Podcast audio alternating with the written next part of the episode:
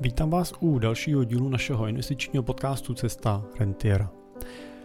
Ten dnešní bude tak trochu daňový. Pokusím se odpovědět na otázky jednoho z našich posluchačů na téma právě danění investic, daňových testů, zápočet ztrát do při prodeju cených papírek vůči zisku a danění dividend.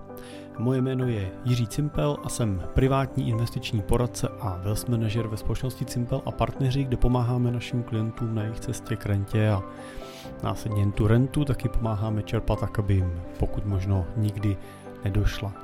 No a samozřejmě daně jsou přirozenou součástí života investora a života každého člověka a proto je důležitý jim rozumět. A tak se jim dneska podíváme trošičku na zoubek.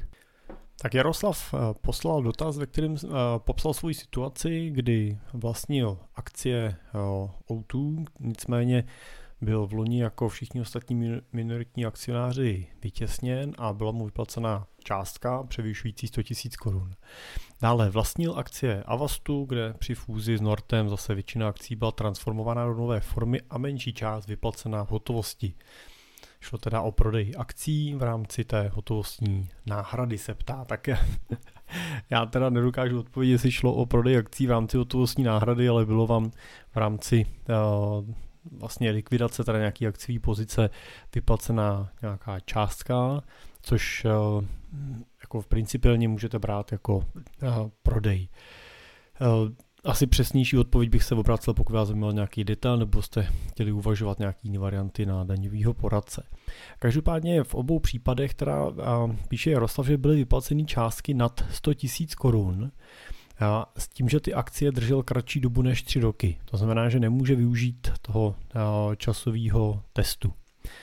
Já bych tady upozornil na jednu věc, která bývá občas neúplně jasná. A tady trošku mám z toho Jaroslavo dotazu pocit, že to taky tak jako vnímal. A to je to, že každý investor má povinnost zdanit zisky z prodeje cených papírů, pokud je prodává dříve než tři roky od nákupu těch konkrétních cených papírů. Pak tam ale platí teda výjimka, že pokud ty prodeje jsou do 100 tisíc v daném roce, tak eh, ani v takovém případě teda nemusíte podávat daňový přiznání a můžete si celý ten zisk nechat. I kdyby ten zisk byl třeba 99 tisíc, no, kdyby to bylo třeba za tisíc korun nakoupeno, 99 tisíc prodáno a 98 tisíc toho byl zisk, tak ani v takovém případě nemusíte danit. Ale pozor, setkávám se s tím, že investoři mají pocit, že se, tý, že se to dotýká toho, že to je 100 tisíc z té jedné prodejové transakce, ale tak to není. Je to vždycky bráno jako celkový součet vašich prodejů cených papírů v daném roce.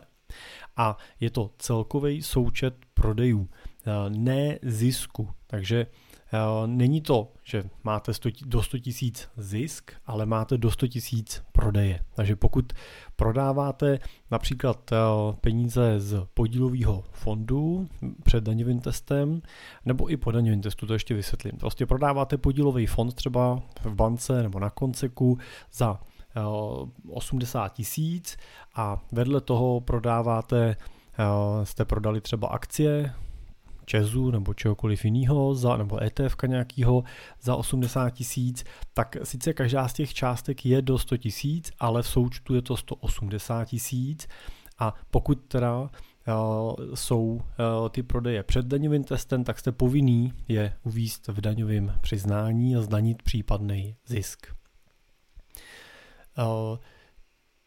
Dobrá poznámka k tomuhle je to, že, eh, nebo otázka by asi vyplynula, co když eh, mám třeba ten podílový fond po daňovém testu a ty akcie Česu mám před daňovým testem tak eh, tady je zase potřeba říct, že ten eh, součet eh, těch prodejů se vztahuje na součet bez ohledu na to, jestli jsou po nebo před daňovým testem. Takže pokud prodávám a mám i jenom jednu korunu z těch prodejů ještě před daňovým testem, tak jsem povinný podat daňový přiznání a v něm teda uvíst tu část, kterou jsem ještě, nebo kterou nemám v rámci daňového testu naplněnou. To znamená, pokud bych, to byl ten případ třeba těch 80 tisíc z fondů a 80 tisíc z akcí, prodej, tak pokud těch 80 tisíc fondů už mám po daňovém testu, tak do daňového přiznání uvádím jenom těch 80 tisíc, který jsem získal z prodeje té akcie, která je ještě před tou dobou držby 3 let, to znamená není po tom daňovém testu. Nemusím tam uvádět těch druhých 80 tisíc, které jsou po daňovém testu. Ale pozor, samozřejmě skovejte si ty podklady k tomu, protože ten finančák se na to může zeptat. Jo, finanční úřad nerozliší v tom reportu, který dostává, nepozná, jestli máte nebo nemáte po testu, takže pokud vyskočí, přijde na vás řada v nějakém kontrolním mechanismu, tak samozřejmě přijde s tím dotazem nebo přijde vám e-mail s dotazem nebo někdo zavolá, že vidí, že máte prodeje za 160 tisíc, ale v daňovém přiznání máte jenom 80, tak abyste doložili to, že těch druhých 80 tisíc je už po daňovém testu. No a vy musíte doložit teda výpisem z toho účtu investičního, eh, že ty cený papíry, které jste prodali, jste drželi delší dobu než eh, tři roky. Pokud to doložíte, je to v pořádku, pokud ne, bude po vás finančák chtít, abyste udělali opravní daňový přiznání a dodanili tu daň a samozřejmě zaplatili k tomu penále. Takže Určitě si to zkovejte, speciálně v případě, že třeba ten investiční účet byste uzavírali, tak si stáhněte ty výpisy, vytiskněte nebo uložte do PDF, abyste je měli uh, založený. Ne, nebude to asi takový problém, když budete prodávat za 80-80 tisíc, ale uh, velká šance, že na vás narazí potom bude v případě, že budete prodávat třeba za uh, milion a milion. Jo? Prostě čím ta částka je větší a čím ten váš finanční úřad je menší, tak tím je větší šance, že se při té kontrole potom na vás dostanou, protože oni tu sjetinu dostávají a samozřejmě v té sjetině dostávají jasnou informaci, který ty daňové čísla nebo IČA nebo fyzické osoby čísla jsou nějakým způsobem podezřelý nebo je tam něco, co nekoresponduje s tím, jaký denní přiznání podali a, a samozřejmě potom ten dotaz na to přichází. Řešil jsem jich už celou řadu u našich klientů těch dotazů, takže vím, že je to celkem normální situace, nedá se úplně spolehat na to, že by na vás řada nepřišla. Takže určitě vždycky je lepší to denní přiznání podat, zaplatit pár korun, když třeba nepodnikáte, podáte ho navíc, tak vždycky radši těch pár korun do toho dát a podat ho, ať máte klid a neřešíte to potom po třech letech, protože standardně oni přijdou s tím dotazem až po třech letech, až v tom třetím roce, protože mají tři roky na to, aby vás kontrolovali, takže vy pak za v tom třetím roce řešíte, co jste před třema lety kde prodávali jo, a to, to prostě ne, úplně nechcete se tím zabývat podle mě. Tak Jaroslav se ptá ještě, že ho právě zajímá, jestli v těch případech toho, kdy došlo k tomu prodeji z důvodu třeba vytěsnění, tak eh, že to je z důvodu třetí strany, je to proti jeho vůli, tak jestli je povinný danit, případně pokud je ztráta větší než zisk, tak zda musí nějak uvádět ta, to v tom daňovém přiznání. Eh, tak první částí otázky, pokud je to proti eh, vaší vůli, no já mám třeba konkrétní zkušenost se situacemi, kdy dojde třeba k ukončení uh, některého uh, fondu třeba na burze. Jo, někdy ETF fondy z důvodu třeba nenaplnění cílů, tak uh, ukončí to svoje fungování. To znamená, že se uzavřou, vy, vypořádají a vyplatí uh, těm investorům zpátky tu hodnotu té investice a investor to musí reinvestovat do jiného nástroje.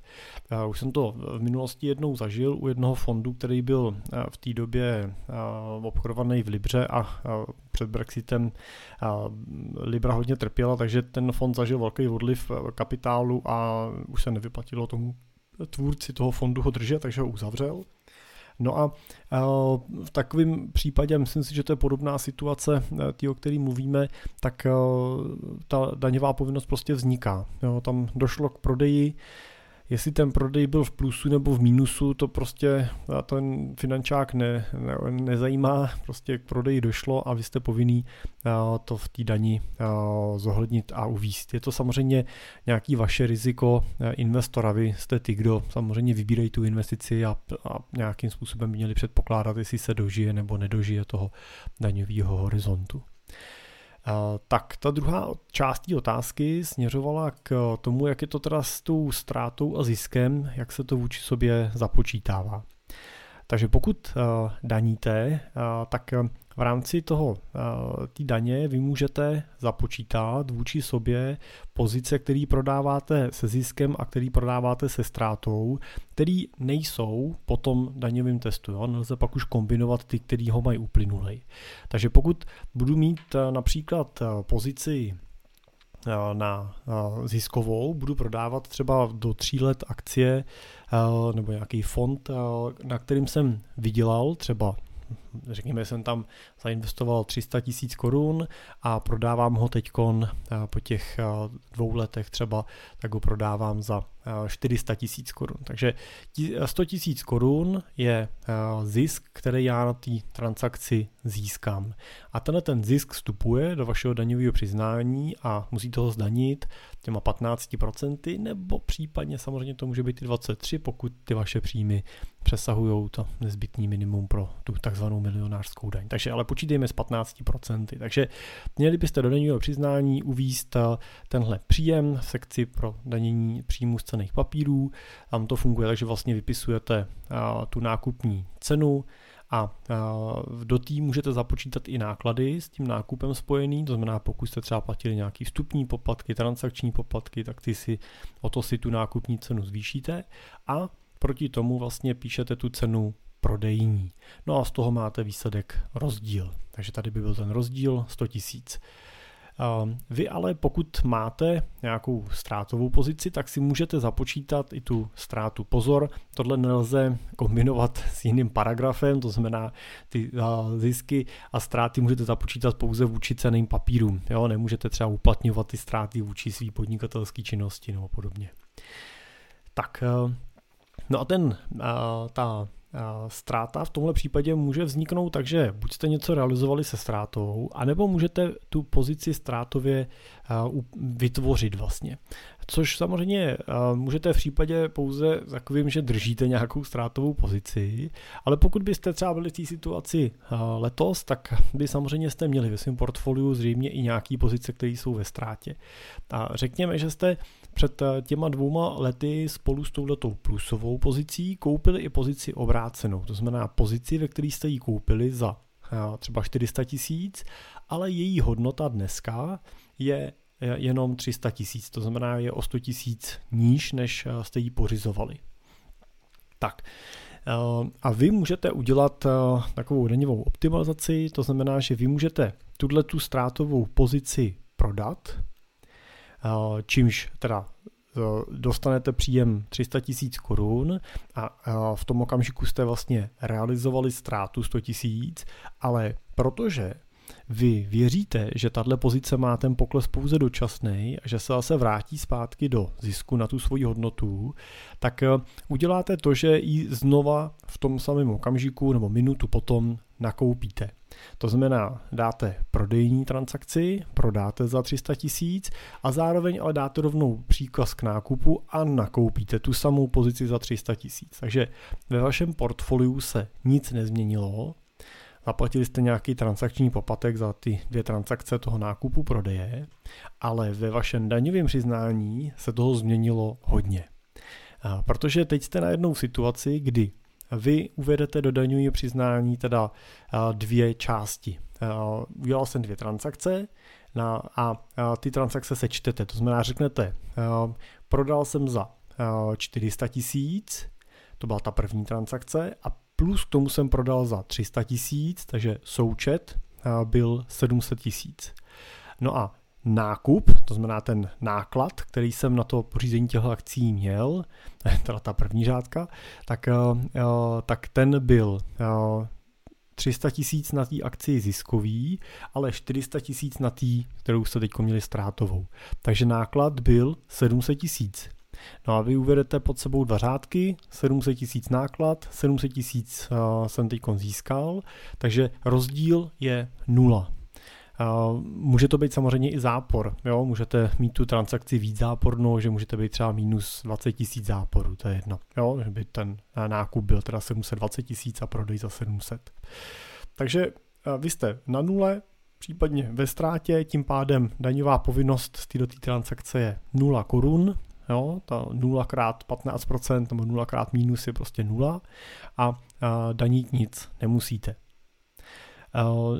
Samozřejmě na té pozici, kterou jste takhle optimalizačně prodali a obratem nakoupili, vám vznikla, nebo vám znova začíná ten tříletý daňový test. To znamená, že na této pozici, kterou jste třeba teď drželi dva roky, a měli jste poslední rok na to, abyste byli, měli, měli odslouženo, tak teď jste samozřejmě zase vynulovali ten daňový test a budete, pokud budete chtít dočkat se daňového testu, tak budete zase čekat tři roky. A pokud by jste ji eh, chtěli prodat eh, příští rok, tak prostě ji budete muset eh, klasicky zase uvíct teda v daňovém přiznání, pokud je to transakce přes 100 000 korun.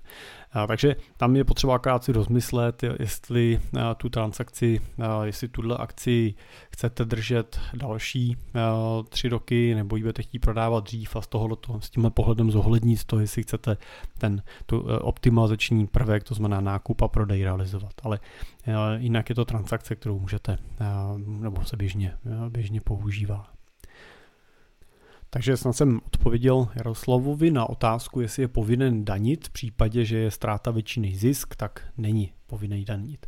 Ale to, co je důležitý upozornit, že i když máte ztrátu, i když prodáte jenom jednu pozici za víc než 100 tisíc před tím daňovým testem a prodáváte ji za méně, než jste ji koupili, to znamená třeba jste na tom 20 tisíc, 50 tisíc nebo cokoliv prodělali, tak eh, musíte tu transakci do toho daňového přiznání uvíst i s tím vyjádřením té ztráty. Tu ztrátu si nikam jako nezapočítáte, nepřinese vám to žádnou úlevu jinde než té kategorii cených papírů, ale ta ztráta je důležitá, nebo je důležitý, že tam je vidět ta transakce, když přijde ten finančák na kontrolu, protože eh, jinak oni po vás budou třeba po těch třech letech klidně chtít, aby to daňové přiznání jste podali v tom, eh, v tom opravném režimu, i když tam nebude, nevznikne žádná daňová povinnost. Jo. Takže sice vás to nebude stát daně navíc, ale bude vás to stát tu práci po třech letech, která je určitě horší než ta práce teďkon. A jenom řeknu ze zkušenosti, že ta cena, pokud jste třeba zaměstnanci, tak ta cena přípravy daňové přiznání jsou jako řekněme jako tisíci koruny, jo, nízký, jo, jeden, dva tisíce, který si vezme účetní za to, že vám to daňové přiznání připraví. Jo, vy mu přinesete podklady, akorát no, potvrzení z příjmu nebo nějaký výplatní pásky a, a on to připraví, podá, nebo připraví na to, vy si to podáte, takže ta, ta, ten náklad na to podání nebo vytvoření daňového přiznání je minimální. Pokud jste trošku sami agilní, tak pravděpodobně zvládnout ho vyplnit můžete i, i sami. Jo, ale i když na to využijete to účetní, je to pár korun, děláme to pro naše klienty, takže vím, že ta položka je skutečně velmi zanedbatelná. Tak Jaroslav ještě pokračoval s tím dotazem dál a ptal se ohledně daní ještě na otázky spojené s dividendama. On teda konkrétně se ptá, že když jsou ETF fondy s evropským domicilem, to znamená ten ISIN začíná EU a tak jak je to s daněním těch zisků a třeba případně s daněním dividend, tak je dobrý říct, že třeba pro danění zisků z prodeje toho ceného papíru, pokud držíte ten EU domicil, tak ta, tu daň ze zisku z prodeje toho ceného papíru vždycky počítáte až tady v Čechách. To znamená, že eh, při prodeji toho ETF eh, fondu na eh, londýnské burze a tak dál, Frankfurtu, tak vlastně nedochází k žádnému zápočtu daně, ale vy jste povinný vlastně tu daň eh, vypočítat eh, sami. To znamená, pokud máte delší dobu držby než 3 roky, tak to nemusíte nikam uvádět, nepíšete to do daňovky, vůbec to nezohledňujete. Pokud eh, ten prodej máte kratší než, dobu, než po tu dobu 3 letý držby, tak to uvádíte, to už jsem říkal teď před v tom daňovém přiznání. U dividend je ten režim trošičku jiný, takže u dividend musíte brát v potaz, že neplatí žádný daňový osvobození, neplatí žádný tříletý daňový test a zároveň u nich ještě je specifický přemýšlet nad tím, kdo vám tu dividendu vyplácí, odkud přichází že pokud mám, vám přichází dividenda například z toho, že držíte akcie Česu nebo jakýkoliv jiný český společnosti, tak tam funguje princip toho, že tu daň sráží přímo ten, kdo vyplácí dividendu, to znamená ta společnost, a vám ta dividenda tím pádem přichází už čistá. Tohle platí v 90% případů, samozřejmě můžou být nějaký výjimky, kdy si není ten ta firma, ta společnost jistá tím, jestli jste českým daňovým poplatníkem a srazí tu dividendu, nesrazí a tak dál, ale v naprosté většině případů třeba u těch českých akcí je ta dividenda už čistá, od daně zaplacená a takovou dividendu vy už nikde nedaníte a neuvádíte ji ani v daňovém přiznání, není to potřeba. Jo, byla tam ta daň sražená. Jestli byla sražená, vám, byste vždycky měli vidět eh, na tom účtu u obchodníka s cenýma papírama, přes který tu eh, dividendu eh, nebo tu společnost držíte. Pokud vám ji vyplácí nějaká vaše privátní společnost, tak tam to víte zase z nějakého reportu, který oni vám tu dávají. Rozdíl je ale v případě, že máte cizí akcie zahraniční a ta dividenda vám teda přichází ze zahraničí nebo vám ani nepřichází, ale vám vyplacená na váš majetkový účet, který třeba držíte eh, v zahraničí. Jo, že máme pro naše klienty třeba máme většinu zahraniční platformy, tak eh, je důležité nemyslet si, že když máte tu investici třeba na Linksu nebo na Interactive Brokers nebo někde podobně, tak eh, že to nepřichází ani do Čech, takže to nemusím řešit Jo, ale stejně tak pokud mám tu eh, akci drženou třeba na FIU nebo na nějakým českým brokerovi na Pátry a přijde vám tam ta zahraniční dividenda, tak zase jo, musíte vědět, že ji máte zdanit. Eh, musíte ji do toho daňového přiznání uvízt eh, v každém případě. To znamená i v případě, a to je velká část těch případů, že ta dividenda už byla v zahraniční, v zahraničí zdaněná.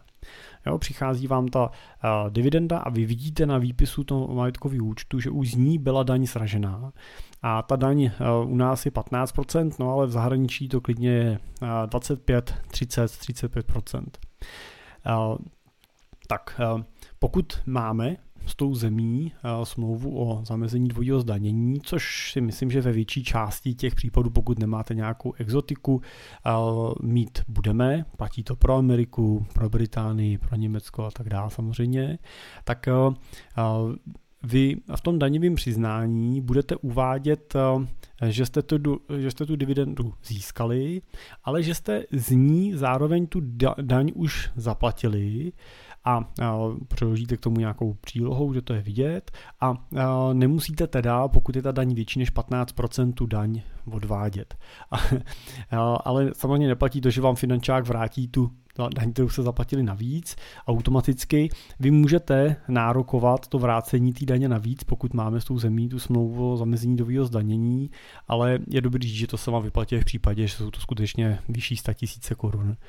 Protože jinak ta pracnost, náklad s tím spojený, to, že to je opravdu transakce spojená s řadou obstrukcí ze strany těch, těch států, kteří tu dividendu strhli a zdanili, což oni samozřejmě nechtějí vracet nechtějí vám to posílat, takže to určitě nezjednodušují ten proces a ve většině případů to ne, ne, nestojí za to, jo, tam nárokovat to vrácení pár tisíc korun, ani dokonce pár jako desítek tisíc korun většinou za tu úroveň té pracnosti.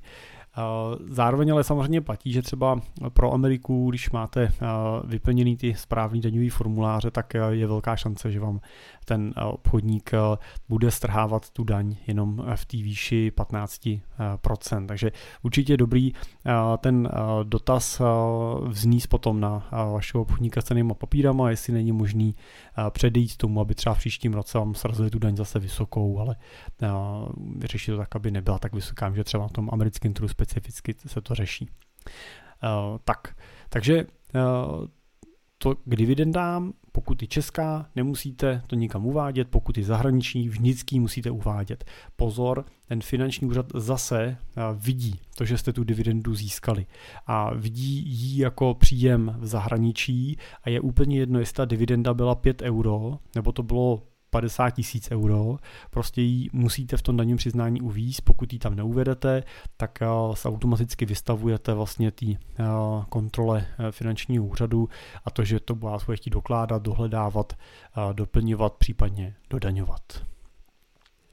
No a k daním má ještě Jaroslav jeden dotaz, který se týká takového tématu, který probíhalo v těch posledních měsících nebo loňském roce médiama. Bylo to téma danění akcí v USA případě dědického řízení.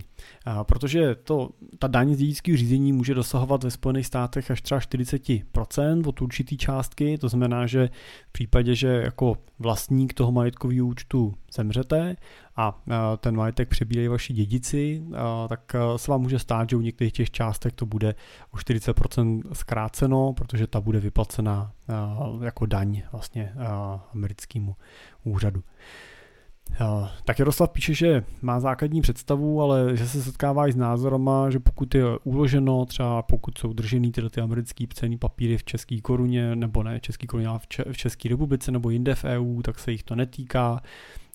A píše, že konkrétně má akcie vlastně od bývalého zaměstnavatele u broukera v Americe, takže má obavu, že pokud by se mi něco přihodilo, tak by se ho to týkalo. A píše třeba, že většina jeho známých o tom vůbec neví a kupují bezstarostně americké akcie a fondy. Tak eh, to je eh, hrozně zajímavá otázka, která eh, nemá většinou úplně jednoznačnou odpověď. Ale je pravda, že Česká republika a pár dalších států tady v střední Evropě je specifický tím, že třeba nemá dědický daně. Jinak je dědická daň zcela běžným eh, prvkem, eh, běžnou, eh, běžnou věcí, která ve světě patří, platí. Tím možná říkám i to, že to, že tady dneska dědická daň není, neznamená, že tady do budoucna nebude. Mimochodem i právě dědická daně je jeden z důvodů, proč jsou třeba Spojené státy nebo Velká Británie takovým rájem pro trustový biznis, je tam spousta toho majetku právě, aby neprocházela dědickým řízením, tak se převádí do těch trustů nebo svěřenských fondů, nadací a předává se té rodině prostřednictvím těch nadací, tak aby tam v případě umrtí toho člověka nedocházelo ke změně vlastníka. V Čechách platí to, že v případě úmrtí, tak při tom dědickém řízení žádnou dědickou daň neplatíte, pokud dědíte, když to zjednoduším, pokud dědíte v rodině, po rodičích, po sourozencích, prarodičích a tak dále, tak se nás v Čechách žádná dědická daň netýká. Pokud máte cený papíry a ty cený papíry vlastníte eh, standardně eh, s evropským ISINem, to znamená, ten eh, ISIN je vydávaný někde v rámci Evropské unie, nemá to, ty první písmenka US třeba, ale má je EU, tak a vlastníte to na platformě nějakého evropského broukera, jo, tady třeba těch českých, co zmiňoval Pátry a podobně, nebo je to i to Interactive Brokers, protože Interactive Brokers v Evropě má taky klasický evropský domicil a kupujete, a je, je drženo, jo, dneska je registrovaný Interactive Brokers v Firsku nebo v Maďarsku, takže ani na těchto platformách vlastně se vás ten problém netýká, protože jste v Evropské unii a daníte pak podle předpisů Evropské unie, to znamená daníte podle státu, většinou v státu, ve kterém žijete, to znamená v Čechách, byste žádnou dědickou daň neplatili. Pokud ale držíte ty americké akcie držíte na americké platformě, přímo teda v Americe, tak tam už to riziko jako z velké části hraničí s nějakou jistotou. Ono teda musíte pak brát to, že vždycky je nějaká aktuální částka, od který ta dědická daň se řeší, do nějaké části ta, ani ta Amerika neřeší, ale pokud tam budete mít třeba 20 milionů dolarů a budete potom v rámci dědických řízení chtít převíst na nového vlastníka, tak mám obavu, že tam už to riziko se vás týkat bude. Eh, jak to je, když ty akcie držíte na evropské platformě, eh, nebo když eh, budete držet americký ETF třeba na, evro, na české platformě nebo nějaký evropské platformě, tak tam to riziko existuje taky, ten, ty platformy na, to, na tyhle ty otázky odpovídají samozřejmě šalamunsky, odpovídají, že pokud je k tomu ten americký regulátor vyzve, tak oni mu samozřejmě musí doložit ty údaje k tomu, kdo je vlastník, co tam probíhá za transakci a tak dále. Takže v principu věci se neskováte, když to řeknu, oni na vás můžou dosáhnout až sem, pokud prostě se jedná o skutečně americký syny. Což není tak častý u fondů, ale samozřejmě, když kupujete akcie, tak je většinou kupujete na té burze přímo americký, New Yorkský, takže většinou se to týká spíš než fondů, tak se to spíš týká těch akcí. U těch fondů i z tohoto hlediska bych doporučoval nesnažit se koupit ty americký, ono to ani jako ne úplně v principu je jednoduchý je koupit přímo, protože nemají většinou kit a tím pádem nejsou v Evropě distribuovaný ale různě se to jako je snaha obcházet, ale většina těch amerických fondů má český klony. To znamená, většina těch základních indexů je samozřejmě vydávaná i pro evropský investory s tím ISINem EU, i když třeba ten náklad je o něco větší, ten americký díky velikosti si vezme na nákladovosti ročně jednu setinu procenta klidně, ten evropský si vezme prostě jednu desetinu nebo dvě desetiny procenta, ale buďte si jistí, že to je v tom konečném výsledku zcela zanedbatelný pro výsledek té vaší investice, jestli tam budete mít o desetinu procenta víc nebo míň, ale ty starosti, které vám to pak můžou ušetřit, jsou velikánský. Vrátím se ještě ale k tomu, že pokud držím ty americké akcie na té evropské nebo české platformě, tak eh, určitě nejste tak viditelný.